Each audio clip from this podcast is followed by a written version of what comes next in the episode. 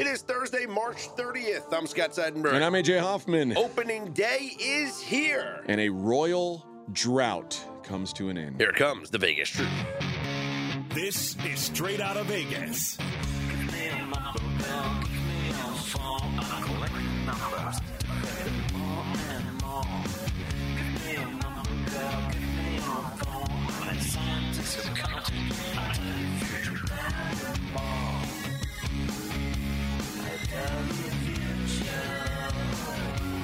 We are straight out of Vegas AM, your daily destination for sports conversation with a Vegas lean. Here's what you need to know to start your day.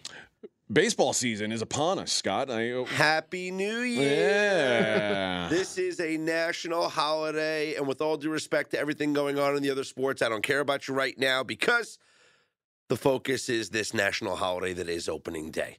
If you are working today, you're a sucker. If you're in school today, Here we are working. oh yeah, but this is way before the oh, game okay, starts. okay, all right, all right. Yeah, I'm gonna I'm gonna go home, take a nap, and wake up before the game starts. Great. if you're at school today, well, find a way to get a note and get out. Good call. Yeah. If you actually go to the Yankees Twitter page, I believe they wrote you an uh, uh, an excuse note that you can get out of school today or work today. Even if uh even if what happens is like you when the first when the tournament started on that Thursday, Mhm. you told your boss, "Listen, I need this day off. I promise no more days off." Then you you need to take the you need to make it a lie. Yeah. like he's probably forgotten about it by now anyway. So, So, the Yankees, uh, if you go to their Twitter page, they have a note to whom it may concern. Please excuse blank from it says Circle One, work, school, other non-Yankees related activity on Thursday, March thirtieth, twenty twenty-three. It is opening day in the Bronx. Enough said. Thanks, Yankees. Yes, it is opening day in Major League Baseball, and for those that did not watch any spring training, it might be a little bit of a shock to see the new rules in enforcement. So, a little refresher on the new rules, guys. The most glaring one that everyone will pay attention to and will figure out as soon as they watch the first pitch of the game is the pitch clock. Pitchers will have 15 seconds with nobody on base, 20 seconds with runners on base in order to pitch the ball in between batters. So when you get an out, next batter comes up, you will only have 30 seconds. The batter must be in the batter's box with eight seconds left on the clock. What do you think of the shot clock in baseball? Uh, all I care about is the game being faster. Like I I, re- I want baseball to do well. I don't want baseball to like suffer the fate of horse racing or something like that and be like this forgotten game. And it's like anyone who denies that that's the way it's headed in the last 20 years is Oh, I got the data right here. Three hours and 10 minutes the last two years. In the 80s, it was about 45 minutes less than that. Yeah. I'm I'm saying, but anybody who doubts that baseball like viewership is falling off and things Mhm. like that because of the game being so long in an era where our attention span is shorter. Right, going the opposite direction. Yeah, like this is a big deal. Like it- they have to shorten the game. I understand there's going to be some hardcore, some old school people who are like, I don't like this. I don't like them changing these things. It has to be done for the greater good of the game. So, I, I'm do I do I love the idea of like a pitcher having to work at a certain tempo? No. But I also hate the idea that pitchers sometimes take 20 seconds between pitches anyway. Yeah. Like, so Now, I would have made one tweak to the rule. I think that in a save situation, and we we have already established what a save situation is, right? Three runs. In a save situation, because I could say, oh, in any close game. But how do we measure close games, right? If is it a two-run game? Is it a three-run game? A four-run game? Well, I'm giving you something that Major League Baseball already uses to determine what a close game is, and that is a save situation. I think in any save situation, the clock should be turned off. Well, that would mean that so a save situation for one team isn't a save situation for another. So, like if for that full inning, both teams would have to have that same advantage. So in the ninth inning, save situation. In the ninth inning, if it's a game that's three runs or close. Yes. okay, pitch Uh, clock is off. yeah, Pitch clock is that. off. Because I think closers are going to be the ones that suffer the most. If you go on, You know what? Fuck those closers. Adjust.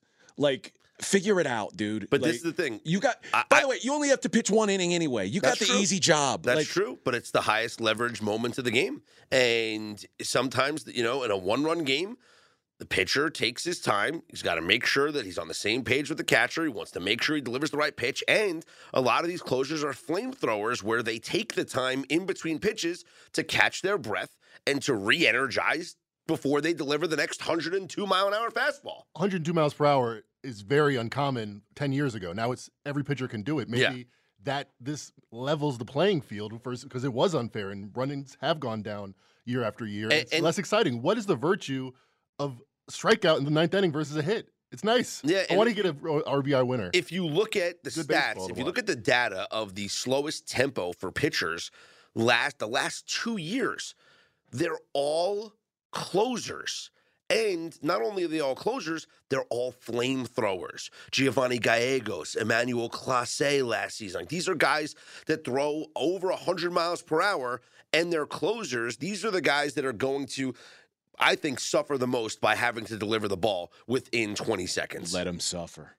I like it. Let him Sure. suffer. Well, I think we can take advantage of it. I think there's going to be blown saves. Yeah, and I um, think I think we're going to see. I think we're going to see comebacks in the ninth inning. I think overs are the way to look. I but really it. I, I like the idea that there can be comebacks in the ninth inning is just that's more that's exciting, exciting for the sport. Sure, So that's exciting. yeah, this is a way that the game is getting sped up. There's more excitement. I, I'm for this. I I can't say I totally understand the uh, like I, I get the shift rule, and I, I don't really care about that. Like a lot of people don't like to see home runs. I, I do. Yeah, so home I- runs are awesome. yeah, I- I'm I'm for home runs, but the the the thing that I don't totally understand is the the bigger bases thing.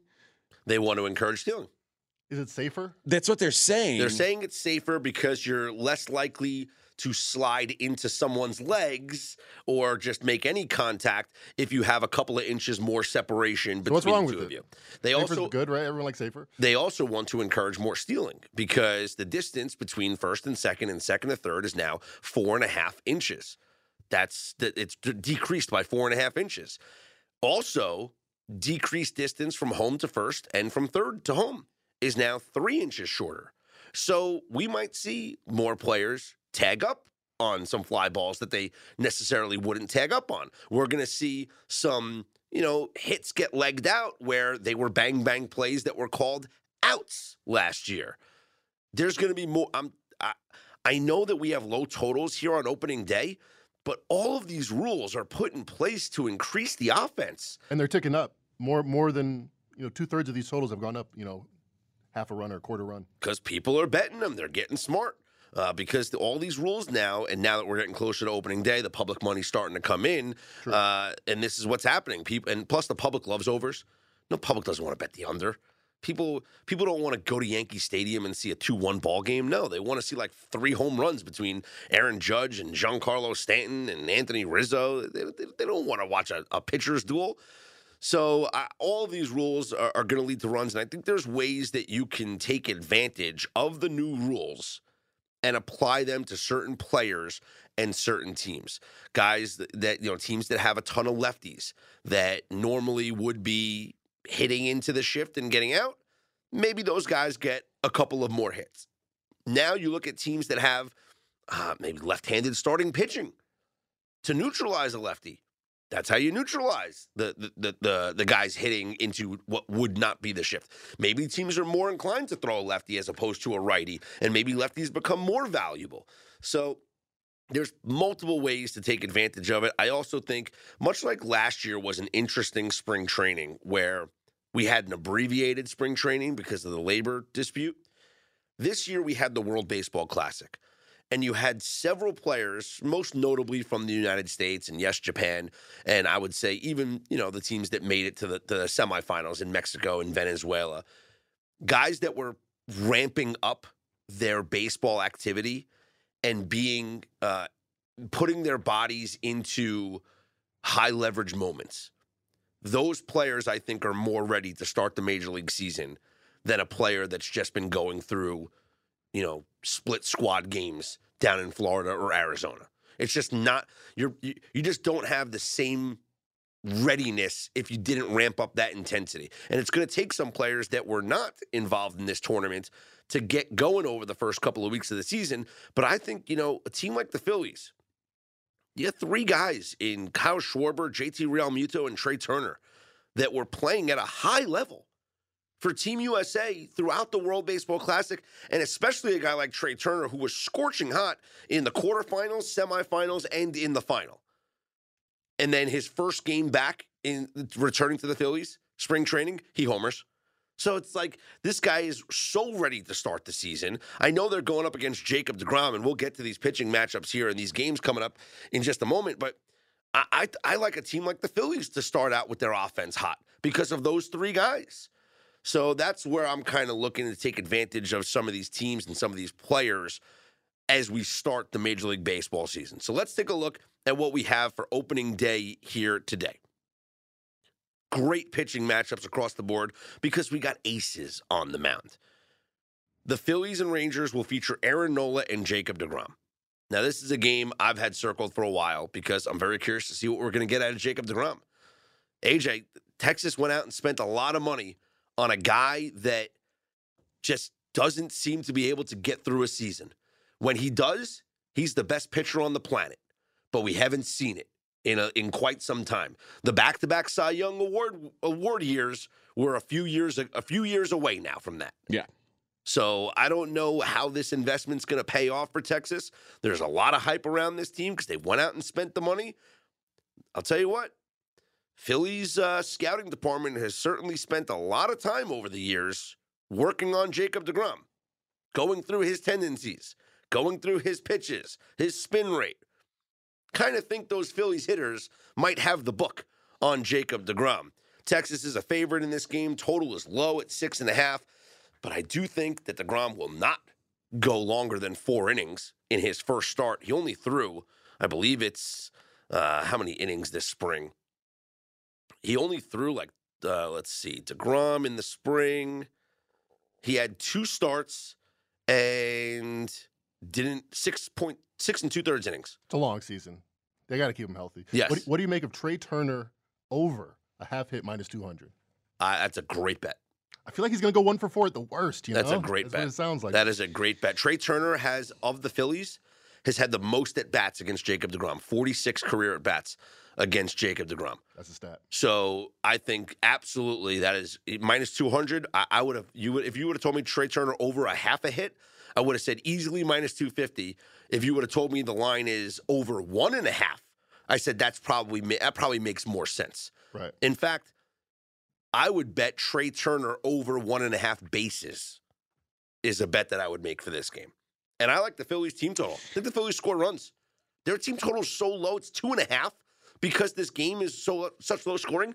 But that's that's taking into consideration Jacob Degrom, who, like I said, is only going to pitch four innings maybe in this game. I actually dug into this game after you said something about it uh, yesterday. Uh, I think it was off air, and I know like the durability of Degrom is always concerning. I went and looked up his first start of the year. Like, right. you know, what's it what's it like the first time he goes out there?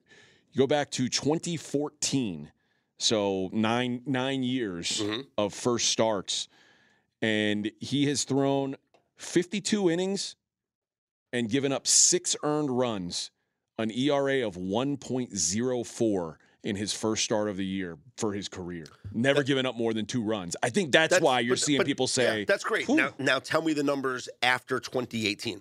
So start with 2019. Uh, and why is that designation? Because the 20, 2017, the, he had the back to back. 2019, six innings, zero earned runs, 10 strikeouts. Or was 2018, 2019 the back to back Cy Young award wins? That's what I want to know. You have to look at look at Jacob DeGrom 20, after the Cy Young season. 2020, yes, five innings, one hit, eight strikeouts, mm-hmm. no runs. Uh, and like this is it's almost every year sounds like this 2021 six innings three hits no earned runs, seven strikeouts. Like his, he is a master of opening day. Like that's what this guy does the best. Were they all on opening day? No, no. So his co- last year he was hurt for uh, leading. He yeah. didn't pitch till August, but even then, five innings, and he only did throw five innings. Three hits, six strikeouts, he, one earned. Yeah, he's practicing for four. Yeah, months. he has he has a career two point four one ERA in the months of March and April. Good. So in the first month of the season, a career 2.41 ERA. Is he the best pitcher of his era? Does he have the best stuff? I know No, I think Kershaw had a better career, but what do you think? There's not many guys that have won back-to-back Cy Young awards, and you could honestly have made the argument that Justin Verlander. Like, I'm saying there's not many guys. yeah. All right, I don't know. I, I, I, we can name all- we can name them if you want. Yes, Verlander would be one of them. I think Max Scherzer's in that conversation. Degrom could have won three straight. Uh, you know, he was that good. I think he had one of the best. I, I want to say four-year runs of any of any pitcher uh, that we've seen. But here's the thing: in a five-year stretch, from 2018 to let's say 18, 19, 20, 21, and last year 22, he was the best pitcher arguably on the planet and he the Mets wins record in those games. it's only like four games above 500. Yeah, It's crazy. There was a time, there was a hundred starts, I believe it was, from 2018 to 2020 through 2020, where the Mets actually had a losing record in Jacob Degrom starts. Think about that. Here's a guy who got no wonder he left town and decided to go to Texas. He got zero run support.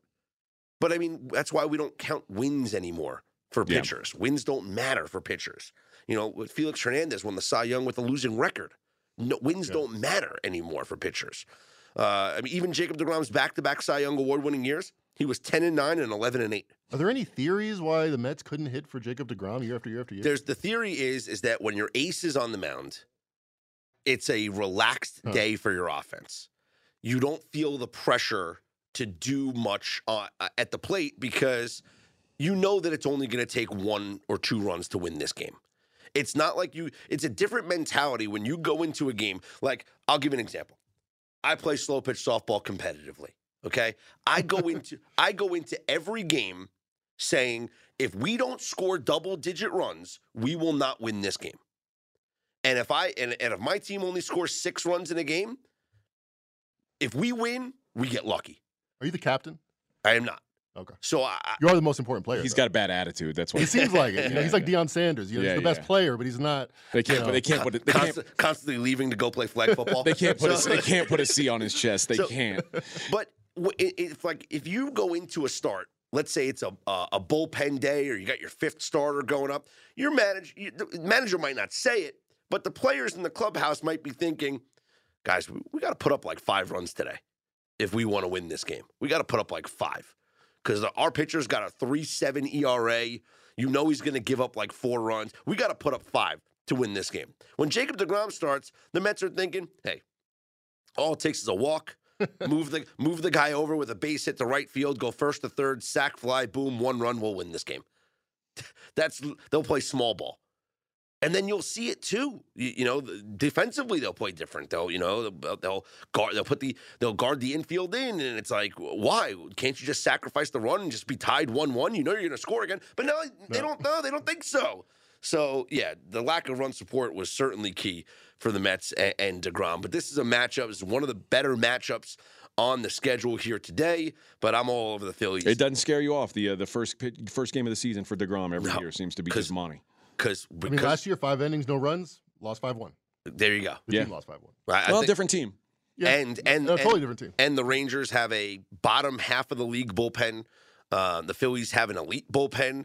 The Phillies lineup eh, probably probably comparable lineups if we're being honest. Um, I mean, more star power on the Phillies for sure. And without Rhys Hoskins, it's a blow. Uh, but Aaron Nola's being underrated in this. What are we looking at for a first five under? It would be three. Let's see, I'll tell you. That's appealing to me. Like I said, he hasn't had. Well, a s- the Degrom first five unders were a profitable bet for a long time. I mean, the fact that he's never had a start on the the first game of the season where he gave up more than one earned run. We're looking at three, under is even, over is minus 120. Yeah. So there was a time last. That's a pretty low number, though, huh? So there was a time last year Degrom started the season seven and zero to the first five unders. Um, I'm just looking at all my history of my tweets when I used to tweet about Jacob Degrom unders. there was a run in 2018 Scott to hates him now. He's not mad 2019. anymore. From 2018 to 2019, there was a run DeGrom first five unders went 21 and 3. Do Oh you my feel like you hate him because he's not a Met anymore and he chose that?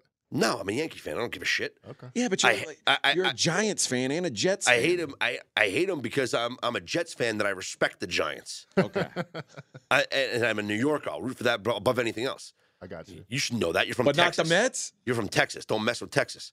So that's why you're upset with this pick. It's because I'm messing with Texas. No, I don't care. You know? Yeah, right. The biases are clashing. Yeah. My emotional attachment to baseball teams is zero. I've, I've got none. But that's the thing. Like the reason why Degrom F5 unders were always so profitable is because he wasn't going to give up any runs, and the Mets weren't going to score any runs. So that's why Degrom first five unders were the move here. Uh, but I'm a big Aaron Nola fan. I think he's being underrated in this matchup. I, I get like Degrom. This might be one of the lowest lines that you're going to see on him this year, and I think a lot of it has to do with the Phillies lineup and Aaron Nola on the mound. So, uh, and and we've seen money come in on, on the Phillies as well. So uh, I think this is going to be one of the more intriguing matchups on opening day. I also you got to take advantage of guys that have struggled in the spring. Uh, Logan Webb's a guy for the Giants that has not had a good spring training. He goes up against the Yankees. Gerrit Cole on the mound for the Yankees. Logan Webb has never pitched against the Yankees in his career. He's never pitched in Yankee Stadium. It seems weird to have an interleague game, game one. Is that common for the Yankees? Well, it's the new schedule now. Right. There's more interleague games. You're gonna play. You're gonna play a bunch of them now. Remember, division games. You have 24 less division games this year. You have more interleague games. So I actually like the Yankees to put a hurting on Logan Webb and the Giants. Uh, I also, you know, I tweeted about this earlier yesterday.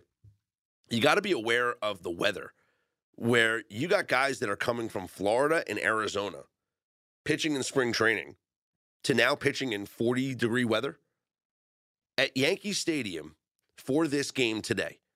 It'll be 42 degrees at first pitch. 12 and a half mile per hour winds blowing out to the short porch in right field. you think that affects the pitchers more than the batters? I think the the cold will affect the pitchers. I think the wind going out to right field is certainly going to help oh, Aaron Oh, Judge Sure. Because that he likes that that opposite field swing, and Giancarlo Stanton likes that opposite field swing, and Anthony Rizzo is going to pull one over the wall. So look for the Yankees to win this game. Does it worry you? uh, Gerrit, I mean, Gerrit Cole's like near the top of the league. So in home runs last year, allowed, right? last year was a terrible year, but last year might have been an, an anomaly for Gerrit Cole. Well, he didn't cheat last year. That's the thing, no sticky substance. So, oh, is that allowed back? Uh, no, it's not. You got a new one though. Yeah. but uh, but there's no shift anymore, so maybe guys just try to hit ground balls instead of swinging Yeah. for the fences. Braves take on the Nationals. Atlanta minus 260. Max Fried against Patrick Corbin. Patrick Corbin, one of the great fades of last season. The Nationals, one of the great fades of last season. They're so last bad. year, the Nationals had a pitcher by the name of Joan Adon. Did they? I I made I I cannot tell you. He's like the Elvis Merzlikins of Right, baseball. right. He was. Yeah, I can, I, remember you talking I about him cannot last year. I cannot tell you the amount of money that I made betting against Joan Adon last year. Literally, he lost every single game that he pitched. Ooh, that's not good. It's like the Nationals were at one point 0 and 12 in his starts. Like, and then it wa- and then it even got worse. It was just, it was unbelievable. It was, it was, it was free money. Well, Patrick Corbin was on that level as well.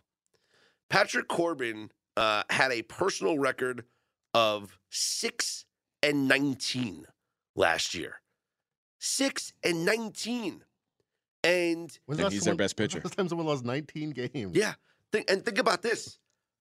In games that he did not record a decision in, the Nationals lost all five of them. he lost 24 games. so the Nationals were 6 and 24 in his starts. Yeesh. I I I, I, I mean Tomorrow they're going to try to make it. Uh, seven and honestly, 24. though, that's six and twenty-four is. Let me do some quick math. That's twenty percent. It's not far off what their whole team did for the season. yeah. I mean, you're, you're Seriously. laying 500 or 400. that, that kind of. Atlanta's minus 260 with Max Fried. Atlanta should be one of the best teams in baseball this season. Orioles take on the Red Sox. Uh, these two teams are going to battle this year to avoid being the last place team in the American League East. And I actually think both teams are going to be improved. Uh, Baltimore took some strides last year. You know, it's so funny. I missed such an opportunity. Last year, I went on the radio and I said, before the season started, I said, I kind of want to pick a bad team and just bet $100 on them every game Do the national for the season. And I said, the reason being is because the average money line against them is going to be, you know, like I'm saying, the average money line you'll get on them is at least plus 150, Yeah. maybe plus 200. And all they got to do is win more than 62 games, and you can turn a profit. If they win 70 games, you make more money. If they somehow have a great season and win 80 or 83 or whatever, you're going to have a monster year. And I said, What team would I pick last year to do this? And I said, Hmm, how about the Baltimore Orioles, who had a win total last year projected in the low 60s and exceeded it by 20 games, winning 83 games last year. Red Sox won 78 games last year. Uh, Baltimore's improved. Their young players got some experience last year. They still have more rookies this year. I think the Red Sox get a little bit better. And I was reading I'm the- very curious to see how both of these teams shape up this year. I was reading that the Orioles, like people are kind of down on them because they didn't spend any money in the offseason. Like they made this big step and Mhm. it's like, okay, we get now you got this good young core. Let's Mhm. add something to it. And they did nothing. Well, they what they're what they're hoping for is that it's the young players that really wind up carrying them. You know, Gunnar Henderson, who's a, a rookie of the year candidate, Adley Rutschman, who had a monster rookie year last year. You know, they're hoping that they're led by their rookies, and then some guys that already performed well for them, like the Anthony Santanders of the world, take the next step forward in in their progress to becoming, you know, big time star players. Uh, weather, by the way, for that game at Fenway Park is going to be uh, about 37 degrees at first pitch and a feels like temperature of 28 degrees. There will be 15 mile an hour winds blowing out to right field. 28 feels like temperature. Ugh. That, my friends, is baseball weather. Yeah, no thanks. Uh, the Brewers take on the Cubs. Corbin Burnes against Marcus Stroman. Milwaukee is minus 145. Milwaukee's just, you know, every year they're expected to, to you know, win and, and, and win their division, take a deep postseason run. It hasn't worked out for them. Corbin Burnes has been one of the best pitchers on the planet for the past couple of years. You want to talk about Jacob DeGrom? Let's talk about Corbin Burnes, who's been every bit as good. Uh, I don't want any part of this game, if we're being honest. Um, I'm a little concerned about the weather here as well. It's going to be 39 degrees with a feels like temperature of 32 degrees and 11 mile an hour winds blowing out to left field. So I'm a little concerned about the weather affecting both of these pitchers and both of these teams. This is, might just be an ugly game uh, in Chicago. Tigers at the Rays. Eduardo Rodriguez against Shane McClanahan. And AJ, you have a play on this game. I do. I uh, play th- thanks to I made sure I cleared it with you and Fez before I made a play on this. But I like the under seven, uh, which uh, listen, CLV in baseball is clearly everything. Everything. Absolutely everything. Everything. Now six and a half. I don't like to brag, but I'm one and zero in CLV so far this year. Bro, you got that CLV, man. Yeah, I just saw the, the Tigers pitcher, 13 scoreless innings in the spring. I, I mean, I, I think McClanahan is like probably going to win the Cy Young. That's my pick. Uh, so, and neither one of these lineups are lineups that I'm really terrified of. So, uh, just feels like the under was the right play. So, uh, I think there's still some juiced sevens out there if you're uh, if you're if you're into that. I, I don't like to brag. I got I got seven flat. I got seven flat. I'm just you know, but uh, but it's available. All right, here's an over that you can take a look at here, and it's a high one for a good reason. The Twins take on the Royals. Pablo Lopez against Zack Greinke. First off, Zack Greinke has had just a, you know, a, he's had a fun spring training. At one point, he got rocked on purpose because he wanted to practice his pickoff moves. So he purposely got runners on base so he can work on his pickoffs then it's then he's been he's been toying around with calling his own pitches, like he was wearing the PitchCom on his belt and he was calling the pitches for the catcher. So Greinke's been working through a bunch of stuff this spring. Minnesota's minus 155. Total in this game is nine. The weather at Kauffman Stadium for this game today, 65 degrees. That's not bad, right? 19 mile an hour winds blowing out to left field.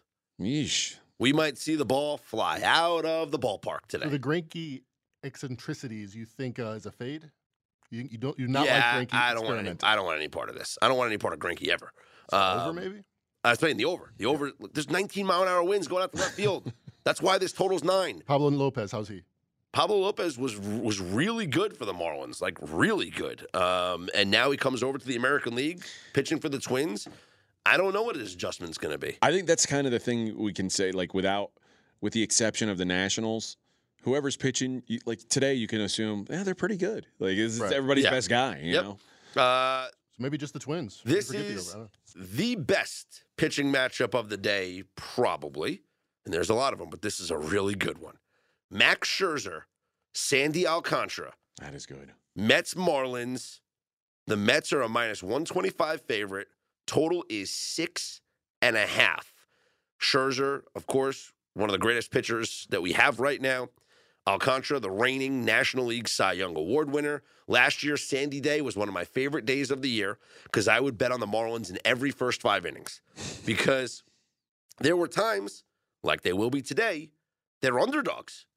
So I get if if it wasn't the Mets, first off, they wouldn't be underdogs. But if it wasn't the Mets, and I wasn't worried about you know Pete Alonso driving one out of the ballpark, or I wasn't worried about Max Scherzer throwing five shutout innings, I would consider a Marlins first five inning ticket taking plus a half a run.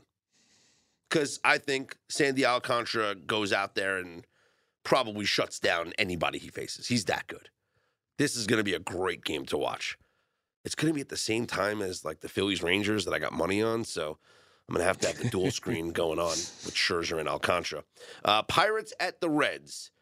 Cincinnati minus 140. Total is eight and a half. Hunter Greene goes for Cincinnati. Eight and a half. and uh, Mitch Keller goes for Pittsburgh. Great American Ballpark last year was the best over ballpark in Major League Baseball.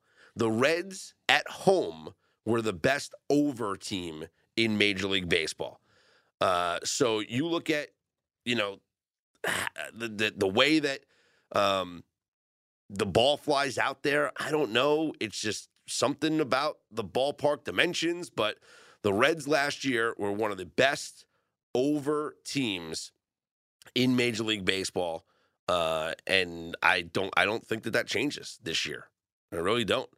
So that's going to be very curious to see uh, how what what I mean. The weather there doesn't look. Let me look at the weather for the Reds. Ooh, I don't see. Here we go. Uh, five mile per hour winds blowing in, 59 degrees, warming up to 60. So weather's not going to be a factor there. But ooh, is there rain in the forecast possibility? No, precipitation 0%. So I think we should be okay. Maybe rain a different part of the day, but not at the time of first pitch at 4 o'clock Eastern time. Hunter Greene's a guy, a high variance guy, high strikeouts, but also could get rocked. Uh, I might take an over K prop on Hunter Greene. How about that? Over strikeouts, Hunter Greene in this game. By the way, I looked the Reds last year. Made me curious. Also, top five last five years in uh, park factors from Baseball Savant. Absolutely. So let's take a look now at the next game on the schedule the Blue Jays and the Cardinals. Another good pitching matchup. Alek Manoah. I like that kid. He's so good. Against Miles Mikolas, He's Toronto. a gigantic person. Yeah, he's a big dude. Uh, Toronto's minus 120. Total is seven and a half.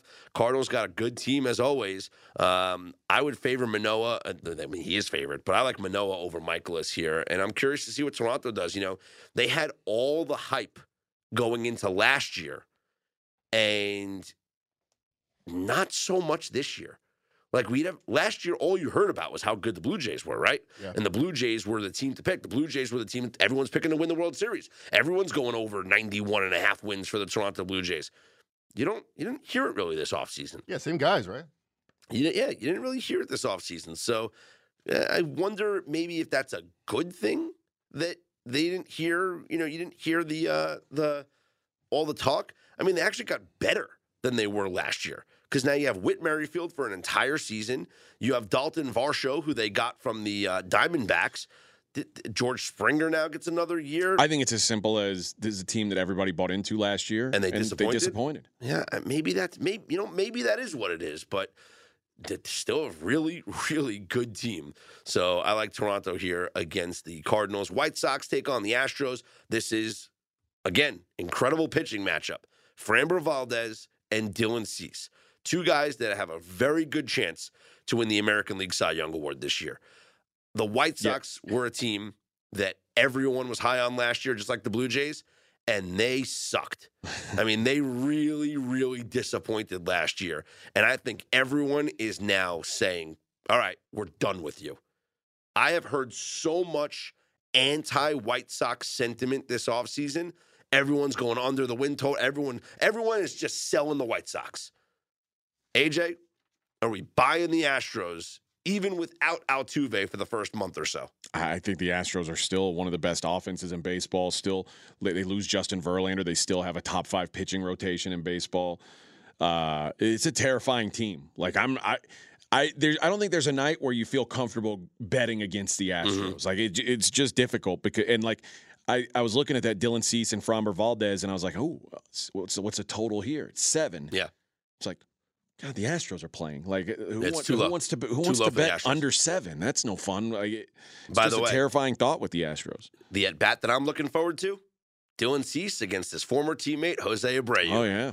and and I wouldn't be surprised if Abreu takes him yard. Oh, okay. Uh, little, how about a little home run prop action on Abreu?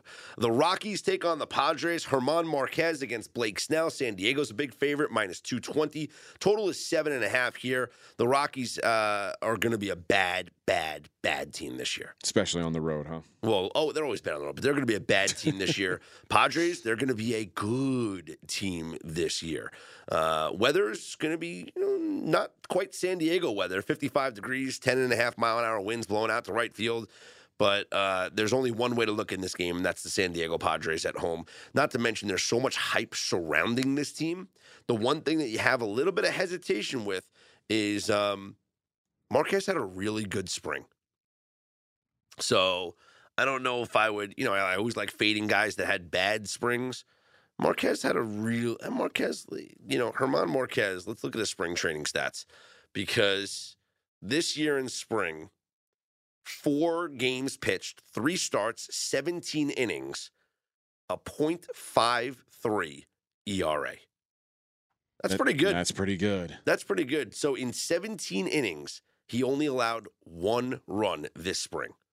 And that was games against Seattle, the Cubs, the Royals, and the Brewers. This is a guy who's coming into the season scorching hot. I, I don't I don't want it. I just don't like it. I don't like it. You Uh, did say the Padres got to win one for the Gipper tonight. they do. Their third base coach, uh, Matt Williams, has been diagnosed with colon cancer, and he's going to be away from the team. He's going to have surgery, but he is going to be there today to take part in um, opening day festivities. So uh, we wish him all the best, and maybe the Padres win one for him and get emotional. Uh, the Angels are at the A's, and this is like. I feel so bad for the city of Oakland because the Oakland A's. All right, all right. Let's do this. Do you remember the scene in Major League when, in the first Major League, okay, where they go around after they pick the team after spring training and there's the construction workers and then there's the guys at the diner and everyone's reading the newspaper. Remember newspapers, guys? oh yeah, they're reading the newspaper to see like who's on the team, and it's like, I never heard of these yeah, he's like, guys. he's like Rick Vaughn, Willie Hayes. Who the hell are these guys? Here is your depth chart for the Oakland A's: oh boy, Danny Jimenez, Shea Langeliers, Jesus Aguilar, Tony Kemp, Jace Peterson, not Joc Pederson, Jace Peterson, Conner Capel, Esteury Ruiz, Seth Brown, Ramon Laureano. They have guys on their bench like Brent Rooker and Nick Allen, not to mention Manny Pina. Pitching staff with Paul Blackburn out, they're going with Kyle Muller as their starter today. I actually have- know Kyle Muller. He was a, a- he pitched high school ball in Texas. Okay. was like famous because he Oh, like, wow. he was like I mean he was the, I think he was the best pitcher in the country one year and he was supposed to go to Texas and then he got drafted, but he struck out like twenty something kids in a row in a high school game. Wow. So he like he he's I've I've actually heard that name before. Last year in the MLB, 8.03. Ooh, not good. He should just keep striking everybody out. yeah. He returned to those days. Yeah, last year he pitched 12 innings and um, he gave up. Uh, he had an 8.03 ERA. And in spring training, I mean, he threw 18 innings and he only gave up 18 runs. so Consistency. And consistency. he's their ace, day one. Get him out there. I mean, Let me repeat If you're that. the A's manager, don't you say, "Hey, this kid struck out 24 kids in a row in high school. Get him out there." Let, let me repeat that for those who aren't listening in the back. He had an 8.03 ERA in 12 and a third innings pitched in the majors last year. And in this spring, this spring training, like the past three weeks and four weeks, whatever, he allowed 18 runs in 18 innings pitched. I think that's a nine ERA, if I, my, my math is right. That's pretty close. It's got to If be the close. Angels don't win this game, Was he not playing for Team USA? if the Angels don't win this game, they should trade Ohtani and Trout. I agree that they should. They should do that anyway. They honestly, should do that anyway. They should dissolve the Yeah. franchise. Uh, I, I mean, oh my goodness, what an embarrassment! The city of Oakland. Anyway, Uh, bring um, him to Vegas. they listen. Just, I remember I, the only reason I recognize some of these guys' names is because I went to a couple of Aviators games last year, so I, I saw Shane Langeliers play. So anyway, they have a minor league lineup playing for, in Oakland in a terrible cesspool of a ballpark, literally like like raw sewage comes up from the floor, cesspool. Uh, just get the team to Vegas already. The Diamondbacks take on the Dodgers. My pick to win National League Cy Young Award, Zach Gallen is on the hill for the Diamondbacks. I thought you were going to say Julio Urias on No, my do fantasy real- team Do you realize that Zach Gallen last year, like, why does no one talk about this guy? because he plays on a team that sucks. That's why. Zach Gallen went 12 and 4 with a 2.4 2.54 ERA E last year, and in his last 15 starts, carried a 1.5 ERA. He pitched two times against the Dodgers last year. He went seven innings in both games. That's 14 innings. You know what he did in those 14 innings against the Dodgers last year? I'm guessing not gave up 14 runs. Gave up one run and struck out 18. Oh, that's good. in in in last year in the start of the season, since you want to bring up the Degrom starts, well, in his first starts he does well. It, Zach Gallen in April of, and March of last year, or some would say March I'm, and I'm- April. I'm, trying to like help Scott Yeah. out, and he's like, I don't remember you swinging your arms like that. I, like that. like I'm the lollipop guild. I said April, March. Some people would say March, April, because like it goes, he goes February, March, April, March, Yeah, then right April, right? Gallen allowed just one run across three starts, 15 total innings pitched.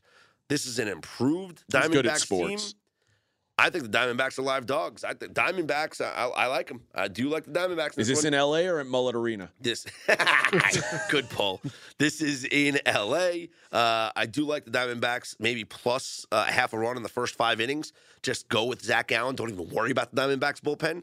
That would be the play that I would look here. And then the final game of the night: Guardians at the Mariners. I didn't say the other word. Thank you. Thank you for not being racist. We talked about that. We, we said that on the uh, on on the baseball podcast with Griffin. He was like, he's like, I'm actually proud of myself for saying Guardians. Now he's like, it, it took a while last it's just year. such a stupid name. It's such a stupid. like had they given him a It's good so name, I'd feel stupid. I'd feel better about not calling them that. But like, like if they were like the Warriors. is anything but that. Can you even say Warriors now? I think you can. because Warriors is, could be of any. Uh, I guess. Background. Yeah. Yeah. I, I mean, red skin. No, you Hawk. can't say that. You can't. say Commanders? that. I think Chief. No, Commanders is better than Guardians, believe it or not. I don't think Chiefs or, or Braves will last hundred years. I think they're gonna they're gonna change those. You think so? Well, I'm I'm less up, up, appalled about it than others, but yeah, I think so. I think they're mean, listen. If thing. they, if, I can understand changing. red. fighting Irish, Listen, listen. I like. I can- I'm Irish. I can know. understand. I, can understand Redskins because Redskins just makes no sense. Mm, like I get Red- you that. understand removing it Like, from the Yeah, I yeah, under- that's yes, what he yes, I'm saying Redskins just makes no like that is just.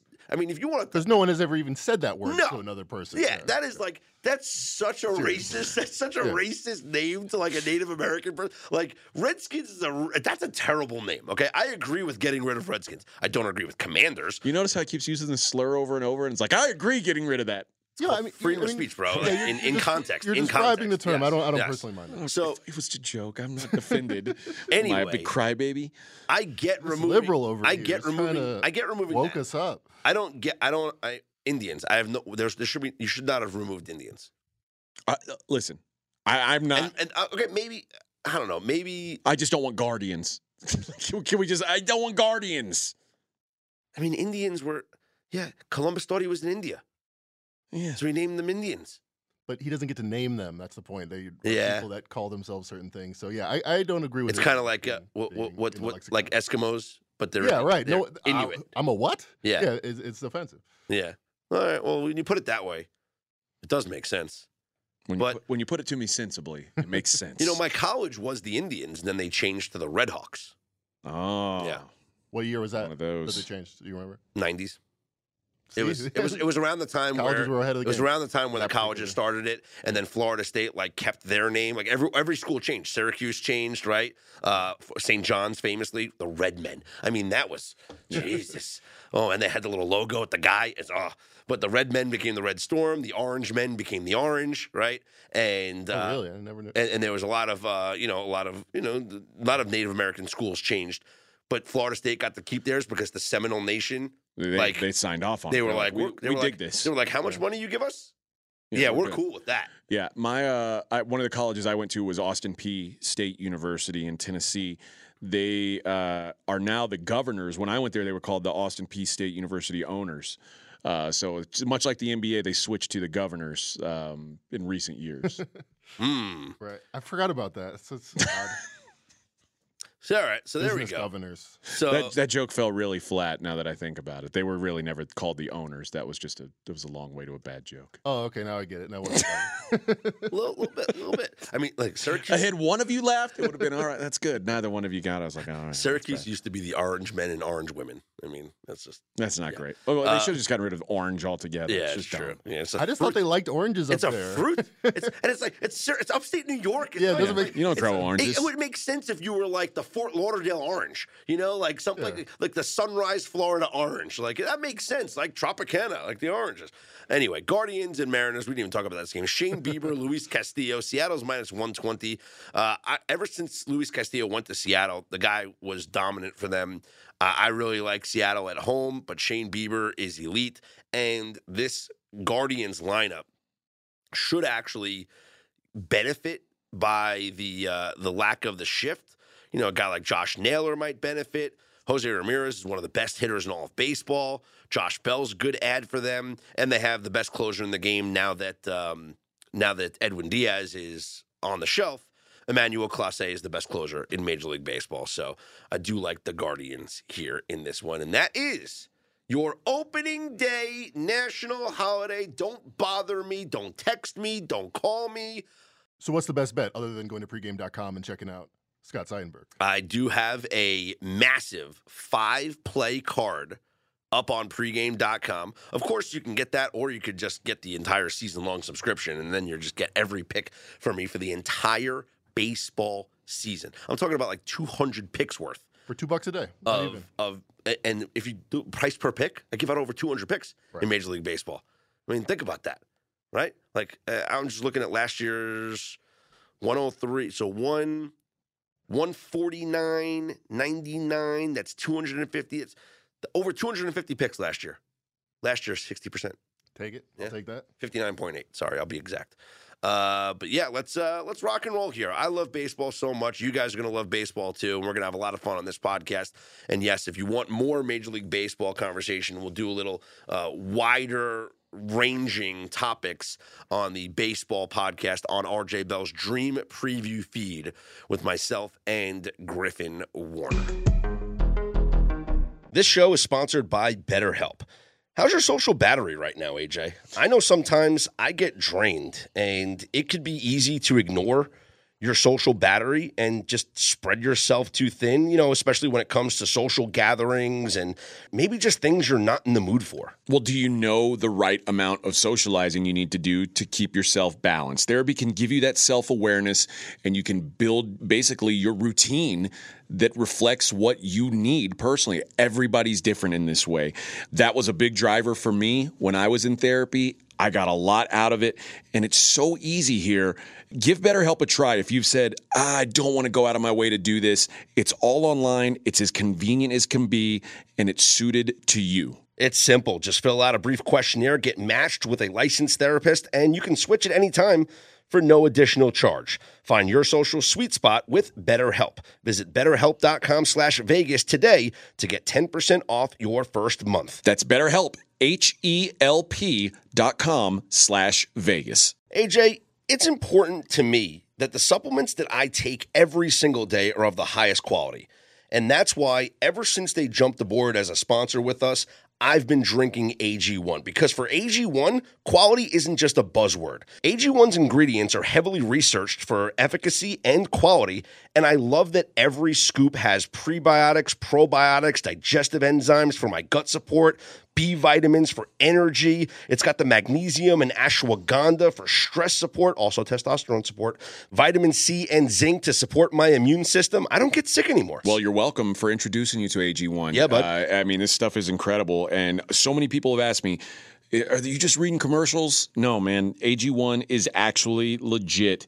And there's a reason why I drink it every single day. It just makes taking care of my health so much easier in general. So if you want to replace your multivitamin and more, start with AG1. Try AG1 and get a free one-year supply of vitamin D3 plus K2 and five free AG1 travel packs with your first subscription at drinkag1.com slash SOV. That's drinkag1.com slash SOV. Check it out. The long awaited return of one Kevin Durant came through last night, and the Suns were rewarded for their patience. 107 100 victory over the Timberwolves. Uh, really, it was, I would say, it was a, a Devin Booker game more than a Kevin Durant game. But was it a Devin Booker game because of a Kevin Durant? Uh, that's, a, hurt. that's a good possibility. What'd you see last night out of KD? Mackenzie Rivers, our, our NBA expert. This stat blew my mind. Kevin Durant started out 0 for 6, and I knew he was going to hit his seventh shot. It was like a fadeaway in the corner. It was like perfect, and it was. I was confident he was going to make it because Kevin Durant. He's been doing it for 15 years. It was the third time in his career he started 0 for 6. That's insane. Steph Curry goes 0 for 6 like once a month. It's not uncommon at all. Jordan goes 0 for 6 a lot. The most consistent scorer, and as we've seen, the most portable scorer, Devin Booker with Kevin Durant is averaging like 33 points, like six points more than his season average, and uh, it, it works. Even though he was ice cold, uh, started out like two for 13. It was, there was no worry, anyone on the court, that he was going to pick it up, get the buckets when they need it. Their defense was strong. He's probably their best defender right now. Uh, so I still think the Suns should be the favorite in the West. They, they even on a on a cold Kevin Durant night, they looked good. It's important that they get the four seed though, because they want the home court advantage in that first series. Should they match up with the Clippers or maybe even the Golden State Warriors? Yeah, and they have a huge home court. The Phoenix Suns do. Yeah. They've waited 50 years for a top 10 player to enter those buildings wearing a Suns uniform. They got to see that last night. Uh, yeah, home court in the playoffs will be big for them. Also, last night, the Sacramento Kings. They had, um, we could call it a slump. That, that, that might not be giving it due credit. Uh, either way, a 16 year drought, the longest of any professional sports association in North America, comes to an end last night. The Kings will be in the playoffs. They edge out the Portland Trailblazers 120 to 80. The same year that the Mariners ended the longest playoff droughts. Crazy. Uh, I think the story is about the Blazers. The Kings were going to get this win. They were going to get a couple wins. They were they were fine to make the playoffs. They're kind of locked into the three seed. The Blazers can't be this bad every year. Last year they were 20 point underdogs to the Jazz and they lost by like 50 in the first half. This year I was I was staring at this game and the Blazers have a terrible record when their underdogs are this big and I'm like how could it be this easy? How could the NBA be this obvious? And it is. It's an embarrassment. They lost by 40 points again. Uh, it's one of the worst assembled rosters I've ever seen on a basketball court again. And it was the same. It was the same thing last year where they were setting records for futility. Um, so uh, I don't like this side of the NBA, this end of the year NBA, where sometimes the Blazers are going to be okay and sometimes they're going to be like a high school team. And I thought it was embarrassment. Uh, and you know, good for the Kings. They're good. They're not as good as some people say. They're probably going to lose in the first round, but good for the Well, Kings. They finally made it here. Why are why are they having so much success if they're not good? What's what holds them back come playoff time in your mind? Uh, kind of like the way the Nuggets and the Jazz every few years have this huge home court, have momentum, have a really good regular season vibe. And they're very, I mean, they're much improved than last year. The Sabonis trade was a huge win for them. Some people say both teams that won that trade. No, no, no. Sabonis is good enough where you can now say the Kings won that trade with the Pacers. Uh, they cleared the way for De'Aaron Fox by getting Halliburton out there. And Fox has been what he's been. I think he's been in his career at times as good as a guy like Ja Morant, you know, maybe less consistent. Uh, but from a creating creating point of view, you know, a top 10 point guard in the league, Uh, it makes it, you know, you got a top 10 big, top 10 point guard, end up being a top 10 team. Joel Embiid played last night, Mackenzie. 25 points, nine boards in the Sixers, 116 108 win over the Mavericks. Seeing him back on the floor, seeing him contribute to a Sixers win, does this give a little tweak to the MVP race now? I think I don't think it was an impressive night. I mean, it was a big win, big comeback win, but his over under was 35 and a half. Wow. Oof. It was it was man, I wanted to play over and expecting it to be like 30 and a half, but they set it that high and the Mavericks had to come up with a game plan. I mean, they, he torched them last game. They were going to come up with a game plan to double and do different things. Um, so I mean, it was it was kind of a ho hum night. It was it was really just a big win for the Sixers uh, more than anything. Would it be an epic failure for the Mavericks to miss the postseason? Oh yeah, epic, epic. I mean, LeBron missed the first two years the playoffs, but it, it made sense. They were the worst team in the league. That's why they had the number one pick. They were going to build up to something. But once he got to the playoffs, he never went back from that. He never took a big step back from Western Conference Finals to not making the playoffs. I think. I mean, Jason Kidd has to lose his job if they don't make the playoffs. it's panic time in Dallas because Luka will want to leave eventually. Will want changes. Bill Simmons was talking about maybe Draymond Green and LeBron James comes over. He probably brings his own coach if he does. Uh, so yeah, Jason Kidd's got to be worried every night. Got to got to win some games, but I, th- I, I mean they're in it. They're going to be in the play-in. I think they're going to pass the well, Thunder. right now they're not. They're not, but they're uh, yeah, exactly. They, this is uh, uh, you know clutch time for Jason Kidd. They're on the outside looking in right now, one game back of the Thunder, who won last night against the Pistons, 107 106. I was going to say, the, well, let me hit one more thing on this. What what do you do if you're the Mavericks when it comes to Kyrie Irving? Because obviously you gave up, you you know, you gave up assets to to Yeah. get him, but it feels like it's a really hard time to commit yourself long term to a guy when what the the sample run we had prov- proved nothing uh, as far as them being able to su- succeed. I think it's more likely that Kyrie Irving would want to play somewhere else than the Mavericks wouldn't want him. I mean, you trade a big asset like Dorian Finney-Smith and a first-round pick. Uh, it's it, it's it's a given that you would you would pay up for that unless he was you know off the uh, off the farm doing something else. But no, given that he's playing hard, that he's playing well, his stats are good, uh, they'll want to sign him. Whether or not Luka and Kyrie want to stick together, if this experiment has been uh, that painful for both of them, maybe they don't. But uh, my inclination would be that they would want to stick together. Lakers with a 121 110 win over the Bulls. Anthony Davis, 38 points and 10 boards. LeBron scored 25 as the Lakers are now the eighth seed. They are a half game back of Minnesota, who has the seven, and they're only a game and a half back of Golden State from the six. The Lakers motivated right now to get out of the play in tournament and into the official playoffs in that top six seeding. You think that they can get there, Mackenzie? Yeah, they have two of the top 15 players in the world, uh, and they're playing well. Since the trade, since getting rid of Westbrook, he's playing well. But the team has played a lot better with D'Angelo Russell in there. Austin Reaves has picked up his game. Anthony Davis in his hometown of Chicago, 38 points. He seems to always kill it there.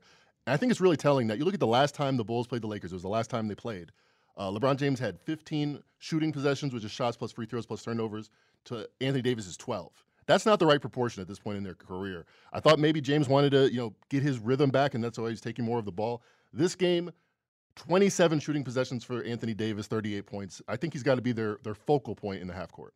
Tonight the celtics take on the bucks in milwaukee the bucks are three point favorites the bucks have a three game lead on the celtics for the one seed in the eastern conference would a bucks win tonight seal the deal Yes, this, this would be, uh, you know, pop the champagne or at least, you know, prepare to take some off days if you're Giannis and Jrue Holiday, who had 51 last night, by the way. Uh, the stop everything about the Bucks unless you're going to talk about Grayson Allen having the dunk of the year. Like, ha- where did this come from? I wonder if they didn't call it Dunk of the Year on the broadcast, if we would be calling it Dunk of the Year now. Uh, it was a nice dunk, got fouled, and won. Uh, I think I've seen better dunks. i've seen a lot better dunks. I'm just I- I- saying- I- I- Six foot four dude driving the lane, like gets to contact and like I don't know how he didn't break his hip on the on the landing, but just hops right up, gangster style. It was I nice. was It a impressed. nice moment, clinched the game for him, arguably. Uh, I'm not. I've seen so many better dunks. This is nothing. If he didn't, if he wasn't pushed and like went flailing and and flew and fell ten feet away from the basket, no one would be talking about this. That's the thing. It's like when a quarterback gets rid of it and he's wide open, and then he gets hammered. It's like, oh, great play. Like, yeah, brave of you, but not necessarily the nicest throw I've ever seen. like any other player that just throws down that dunk but then lands normally. It's just a regular dunk. All right. It's a nice dunk. We'll agree Nice. to disagree. It's a nice dunk. I I think if Giannis Yeah, did because he it, drove the lane, he picked up picked up the rock 94 feet. let me tell you something. This dunk by Giannis to The me two-hand dunk? was more impressive. Look at this. Giannis with the spin around and dunks over a defender trying to block him. That is more That's he impressive. jumps from like three feet farther back. I don't know how you, of all people, don't get this. That it's one thing when a seven footer does it. It's another when a guy who's six foot four does it. Just when he's six foot four, white guy does it. I mean, I I've don't seen better what- six foot four dunks this this. I've seen better six foot four dunks too, but can we not admit? Yeah, what Mac McClung? How tall is that guy? Yeah, Matt McClung won the dunk contest. Mac McClung, oh, listen, Matt McClung's not even allowed to play in games, so we can't count him. I mean, I'll give him his props, but uh, you know, Grayson Allen will still be the guy who's tripping people on the Grayson court. Allen's still a total asshole. Make no mistake, I was just impressed. All right, uh, so yeah, t- you think tonight Mackenzie wraps up the deal if the Bucks were to beat the Celtics? And we've seen some money coming in on Boston. I feel like this is going to be a good game because the Bucks are on a back to back, right? So that should be a two point disadvantage. hmm If these are even teams, it should be pick 'em with the two point home court advantage. Maybe you give three to the Bucks. Bucks minus two says the Bucks are significantly better. That's not what I thought or what the market thought even a month ago. So I think uh, Celtics off a loss have a great record the last couple of years. I lean Boston, and I I, th- I feel that line keeps keeps dripping down. Six games remaining for both teams. If Milwaukee was to build up a uh, bigger lead here, this thing would be all over. Uh, so I agree with you. They win tonight. It's done. Uh, and then the other TNT doubleheader game is the Pelicans Everybody's at off the to, Nuggets. to watch baseball. All Of the course, basketball players are like, we want the day off to watch baseball. We're not working tonight. Yeah, obviously. Pelicans. I bet at- Giannis. at the- I bet at the Giannis doesn't play. Does uh, Jo- Jokic? Um, Watching the Brewers. Jokic, he's got an opportunity here to now increase the odds for the most valuable player. It's it's still razor thin, plus 110. You can get Jokic right now, consensus, and Embiid plus 125. I feel like if I had to bet, definitely be Jokic right now. I feel like he's got the uh, things are leaning in his favor. Sixers very hard schedule, like we talked about yesterday morning. Nuggets probably win here easily, probably uh, minus money favor afterwards. Also, congratulations. Uh, pre- preseason win total of the year. Thank you, thank you. Cashes with plenty of time left in the season. Uh, Chicago Bulls, your hometown team. You said, "No, friend." It's it funny because I had a lot of stats that went into that pick, but I feel like at heart, Chicago's just too optimistic about their basketball team. Just year after year, that is a fact. If they have players that you've heard of, DeMar DeRozan, uh, MVP candidate. I mean, I know there's only one market that's going to affect the betting world, but I feel like that was pretty much the inclination. A big market team that's just going to be overhyped year after year unless they're really good. Well, easy winner for you. Congratulations on that. By the way, from Chicago, so took that took that to heart. Just three games last night on the ice. I guess they're getting ready for opening day. no, Uh, they're Pan- Canadians. They don't care about our game. Well, they might care, care about the Blue Jays. the Panthers. The win- Expos are good, right? Yeah, they're really good. they did win a World Series. There you go. As the Nationals, uh, the Panthers beat the Better than the Guardians. beat the Maple Leafs 3 2 in overtime. A big win for Florida as they keep their uh, slim hopes alive. And it's not even actually slim anymore because Pittsburgh tanking. So uh, the Panthers one point back of Pittsburgh for the second wild card. That was a big win for the Panthers to snap their losing streak. Uh, Toronto, meanwhile, does clinch a playoff spot. They are still six points up on Tampa for home ice advantage in their matchup, but they are going to play Tampa in the first round of the playoffs. The Islanders with a big win over the Capitals that might have uh, buried the Capitals. The Islanders cre- create more separation between themselves and the Penguins for that first wild card. New York with 87 points, so they're five points up. Washington now stuck at 77. They've only won three games in their last 10, and uh, a long ways to catch up to that second wild card. And the Wild beat the Avalanche four to two. And AJ, I promised you that the winner of this game would be in first place in the Central. And And Minnesota wins, and they are in first place in oh, the you predicted it Yes. correctly. Yes, I believed exactly. in you. That's what happens when the two teams that are separated by one point play each other. In you know, so uh, the Wild now have 97 points. They have created a three-point separation between themselves and the Avalanche, who are actually dropped to third uh, because the Stars, same amount of points, have a tiebreaker. And it's interesting because if it does hold that way, then the Stars would have home ice advantage in that playoff series. So playing out the uh, final games here in the Stanley Cup uh, or the, the regular season before the Stanley Cup playoffs, and there's still playoff seeds on the line. Like no one has clinched in the Western Conference yet. It's it's just wild. They're all so jumbled up, but no one has officially clinched yet. Does Sid the Kid make it? 63% currently at 538 for the Penguins. It's they're not playing well. They're not playing well. They're one point up on the Panthers right now. So if the season ended today, the Penguins are in the playoffs. But they're only one point up on the Panthers. They're you know uh, five points up on Buffalo, Ottawa, and Washington. So if they continue to slide, if they get poor goaltending like they've been getting, I, I don't know to be honest. So with even if you. they do make it a team you don't want to back come playoff time. no, they're going to play the Bruins in the first round. They'll probably get swept. Okay. So I want no part of that. The Bruins are at home against the Blue Jackets. Boston's minus four fifty five. That's an. Elvis line. They're I Elvis don't- sighting. I got to be honest with you here. Boston has absolutely nothing to play for, and they just lost to the Predators at home. Now I don't know if they want to not lose two in a row, but it happened to them about two weeks ago. They lost two straight. They have the best home record in the NHL. Maybe they want to protect that, but they have absolutely nothing to play for. They have 119 points. It's over. It's Vince Carter. Over. They could break the record. 132 points is the record. They can't break the record. If they There's- get eight wins in a row, if they win, if they get 16 points, I guess. Yeah. So, uh, yeah. What's yeah, eh. I always thought the Warriors going for 73 wins was a mistake. It's all yeah. about the title. I, I I don't know. I think four. This is a high line. I wouldn't hate maybe a sprinkle on the Blue Jackets to be honest with you, but it's probably just burning money. But anyway, uh, the Panthers are at the I wouldn't hate burning money today, but I might. Panthers are at the Canadiens, and uh, I like the Panthers to keep this thing rolling. Even though Montreal has really shown some fight as of late, young team playing, you know, the kind of spoiler role. Florida picked up a big win yesterday, and it keeps their playoff hopes alive. I think they build off of that momentum, pick up another win here tonight, and overtake the Penguins for the second wild card. The Penguins are off. The Rangers are at the Devils, and New York is hot, hot, hot. The Rangers have won eight of their last 10 games, and don't look now. Okay. Literally, turn around. Don't look. The Rangers are five points out of first place. I looked.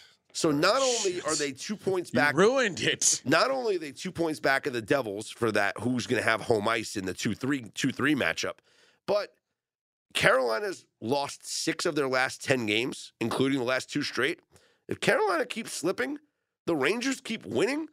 I, I, I bet you Gerard Gallant right now in that dressing room is telling his team, and uh, they're there now, like all these hours before the game. So they're in there now. Yeah, yeah. Just hanging out, like He's eating saying- breakfast together.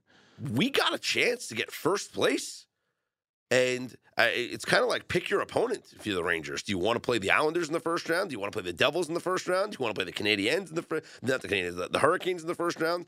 Uh, so the Rangers, I mean, that would be impressive if they can rise up here and win this division. But Rangers at the Devils, New Jersey minus 135, total of six and a half. Here's what I like in a Rangers Devils game under. Both these teams, they could see each other in the first round of the playoffs. I think that there's going to be a little bit of a message sent, if you know what I mean. If you can bet hockey fights, like will there be a fight? Maybe sprinkle a little bit on here. I don't think there will be, but I could see it happening. There's not there's not many fights anymore. There's scrums. You can you. Can, I wish could- Nobody drops the gloves and nobody goes does. at it. It's it's rare now, but um, Did you guys like in the video game where it would actually like be a mini game outside of the game where Yeah. you fight? and, like, Yeah. A, yeah, A, so B? Blades of Steel was awesome. When I it was a liked fight, yeah. uh, the very first uh, hockey game I, I played on Nintendo was just called ice hockey. And you could either be, you you had a medium sized guy, a tall skinny guy, or a short fat guy. That was your three Yeah. options. But you would fight, and then there would be blood come out from the guy's head who lost. I no, like I, that. I used to like Blades of Steel. Mix a pass. Mix a pass. like, did you guys not have microphones? Mix a pass. Mix a pass. For, Video games used to sound like that. Yeah. No, They did. good. It's terrible. yeah. uh, Flyers are at the Senators. Ottawa minus 155. I like Ottawa here. They still have playoff hopes, something to play for. Predators at the Penguins. Oh, I said the Penguins are off. I just probably meant the Penguins are going to lose. Uh, Pittsburgh minus 195. They oh, they're going to lose and their dogs or their favorites? I mean, They need a win so badly, and I've been so anti Predators because they just been playing poorly, and uh, they, they, they, you know, they've been banged up, injuries. Predators are still only three points out of a playoff spot in the Western Conference, and they just are coming off a win against the Bruins in Boston. So maybe Nashville playing with some pride here, uh, and Pittsburgh just has not looked good. Capitals at the Lightning, Tampa Bay minus 195. Again, you got a team in Tampa that's got nothing to play for. Well, they're six points back of Toronto. Maybe they can steal home ice advantage, but Toronto's got a game in hand, which hurts Tampa. And the Capitals, it's like it's do or die. It's like if it's not now, which I thought it was going to be the last game, and it wasn't. I thought it was going to be the game before that, and it wasn't. It looks like this team is just rolling over right now. Again, three, four, and three in their last 10 games. Hurricanes at the Red Wings. Carolina needs a win in the worst way, but then so did Pittsburgh. And what happened? Detroit went out there and whooped them. So maybe Detroit now is saying, hey, we're just not going to let these playoff teams come into our building and push us around and think they're going to get an easy win against us because we have nothing to play for. They're actually playing with pride. Blues are at the Blackhawks. You want to talk about a team that has nothing to play for? Both of these teams stink, but Chicago is even worse. Chicago, I, I uh, Mackenzie, I mean, how? I mean, there was a time the Blackhawks were the best team in the world, I used to be mad because every bar would have only Blackhawk games Yeah. on. I'm like, I kind of want to watch some NBA here. I mean, this is a team they went on like a San Antonio Spurs like run, Yeah, it was like huge in winning the the title every other year. Like it was just like they were incredible. It was them and the Red Wings, Yeah. who also sucked. now. but now it's like Chicago, they, they lose every game they play. It's, I mean, it'll be, I guess it'll be fun seeing Connor Bedard in Chicago. It's original six team, so might as well get the next uh, great player on an original six team. Sure. Uh, the Kings are at the Oilers, Edmonton minus 160. This is going to be a fun game. Edmonton has 95 points. The Kings, 96. Vegas, 98. The race in the Pacific Division is on. The Ducks are at the Kraken. Seattle, minus 335. The Ducks, pathetic team. Seattle currently holding the first wild card spot with 88 points, three points up on Winnipeg. And the Golden Knights at the Sharks, Vegas, minus 165. Again, Vegas battling with the Kings and the Oilers for the Pacific and the Sharks Division battling with the. Blackhawks for And the Connor Sharks- Bedard. Yes, the Sharks are battling with the Blackhawks. Uh, the Sharks have 55 points. The Blackhawks 54 points. Not an original six team though. San Jose? No, no, no. Unless you count the Seals. I mean, back in the day, no. Uh, yeah, so we, uh, I would bet against all these terrible teams. I would bet on the Knights against the Sharks. I would bet on the Kraken against the Ducks. i the Blues are a bad team, but I'd still bet against. I'd bet on them against Chicago just because. Honestly, I'd bet on the three of us against Chicago. uh, I mean, no offense. I mean, come on, these guys are professional hockey players. I mean, We would need a goalie, but yeah. I mean, some of them, some of them. I mean, what the hell is that supposed to mean? we don't. uh, Obviously, I'm the defender. I'm a goalie. Oh, you're the. You're a goalie? I'm a then we- goalie. We need a fourth player, Oh well, or fifth player. well, we, yeah. I mean, well, we can get No. Fez and RJ, All right. but then we'd still need another player. I'm 'cause shutting them out. 'cause you guys otherwise figure out the rest. We'd be, we'd be Just short. need to score one goal. We'd be got it. every time. I'm like Jacob deGrom. Right. Like, just, so we won't score for you. Yeah, Is that what probably you're not. Yeah, I'm taking it easy personally. Yeah, exactly. Uh, so that's what's going on on the NHL schedule tonight as the season is winding down. And again, t- today is all about Major League Baseball. Uh, I, I don't mean to disrespect the other sports today. It's going to be hard for me to focus on anything else but baseball. Starting at, I guess, first game is 10 a.m. our time. I think so. Yeah, games start early out here. My TV will not be off. Like, I don't think I'm going to be able to go to the gym today. How many games will you have on at once? All of them that you can? Um, I will have so I'll have one on in my living room television. I will have just one game on. I will have the game, and it works out for me with my bets. Again, I'm not going to give them out because they're on pregame.com, but it works out for me because I have a big bet in the first window of games. I have a big bet in the second window of games, and I have a bet in the next window of games. How nice is that going to be when you're 2 and 0 or 3 and 0? You're just watching the last game. Exactly. So I can just watch them separately. But I will say this I will have the office television on with the uh like multiple games on that screen. So I can go in there, kind of check on things, type up some stuff, make some notes, and then, you know, go back to my regular game. See, baseball, again, I say it all the time. It's the best background sport. You can just leave a baseball game on in the background and come back to it whenever, and you'll always know what's going on. Yeah. You're never going to be out of the loop.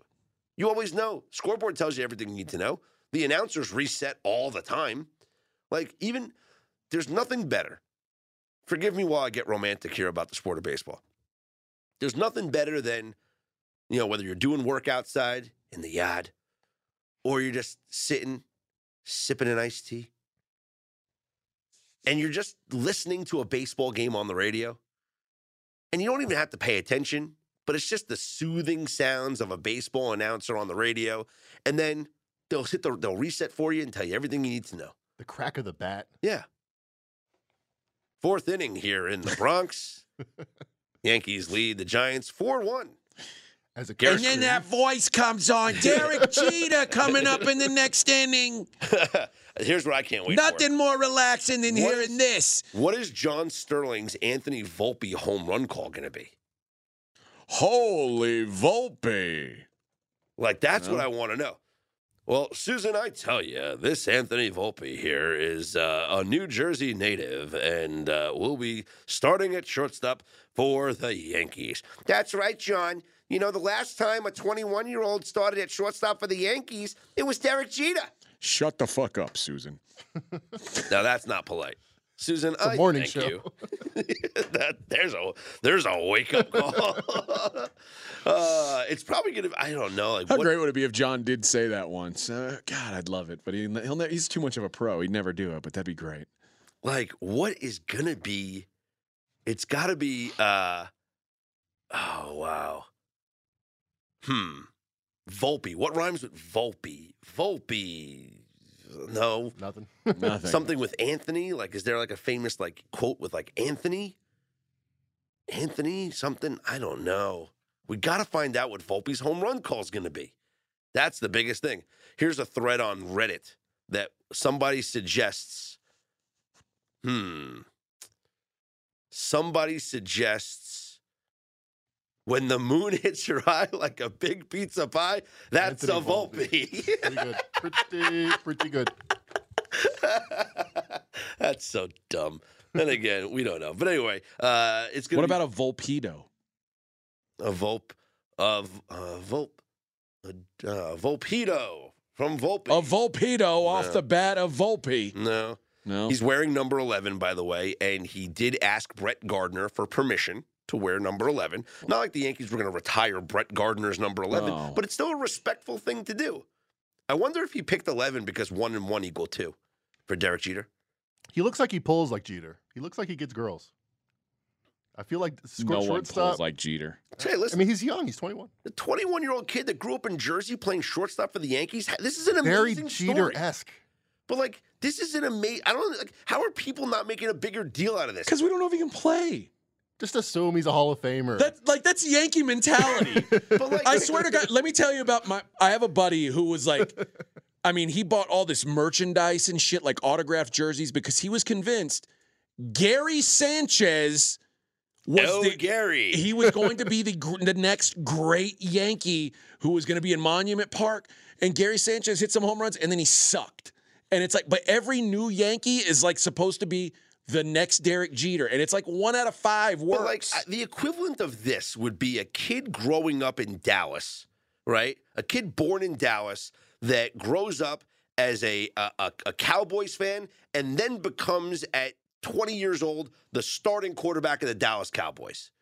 That's pretty freaking cool. so the first 10 numbers in Yankee history all retired. Yes. 11's next up. Yeah. There you go. But I don't know if, the, like I said, the Yankees weren't retiring Brett Gardner's number 11, with all due respect to Brett Gardner. Right. That's why I gave it up. But I like the respect that Anthony Volpe showed by calling Brett Gardner and asking permission to wear number 11. Now, I said, I wonder if it's like plus one and one equal two. Is that why? You know, Yankee shortstop. eh. Number two. Number two, Derek Jeter. number two. Okay, here's the coupon code. That's what you all been waiting for. You're like, Scott, shut up. Give us the 20% off. Okay? You sold us already. We want to buy your baseball picks. We've been listening to this podcast. Shut up and give us the code. Give us the code, man. Give us the code, man. Well, if you listened yesterday, you got a code. And if you listen today, you'll get a code. You listen tomorrow, you're going to get a code. We give out codes all the time. I got codes. I, got, got codes. codes. Here it is. SOV20. Oh, I could have guessed that, Scott. Yeah. SOV20 straight out of Vegas is the show. And SOV20 is the promo code that will get you 20% off anything you'd like at pregame.com. It's simple. Go to pregame.com. If you haven't signed up already, do do it. Put your email address in, type in your name, press enter, sign up, and guess what? $25 right in your inbox just for putting in your email address. because now you're a member of pregame.com. So use that $25. Go buy yourself a daily best bet. Go buy go get yourself $25 off a season subscription package. Now, once you once you sign up and you're a member, now you have access to every promo code we give out on every single show. Whether it's this podcast, whether it's the Dream Preview, any pod that gives out a coupon, bang, you can use it. SOV20 is going to get you 20% off anything at pregame.com. Take advantage.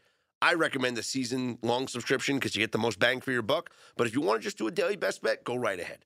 Mackenzie's got NBA. I got an opening day package today. I got five picks for the price of one. We call that a discount in the industry. You know what you should do? What's that? You should give one of them to the people. Well, if they've listened to this podcast, Let them. I've actually given them. Oh, all right. So, Let If- them wet their beak a little. so if you if you think, wait, Scott didn't give a pick, But didn't he? maybe go back and listen okay. because I actually did give you I heard you. give you. a I'm few betting of it. You're not betting. I know that. Is that a hint? For Mackenzie Rivers and AJ Hoffman, I'm Scott Seidenberg. We are straight out of Vegas. AM. Happy New Year!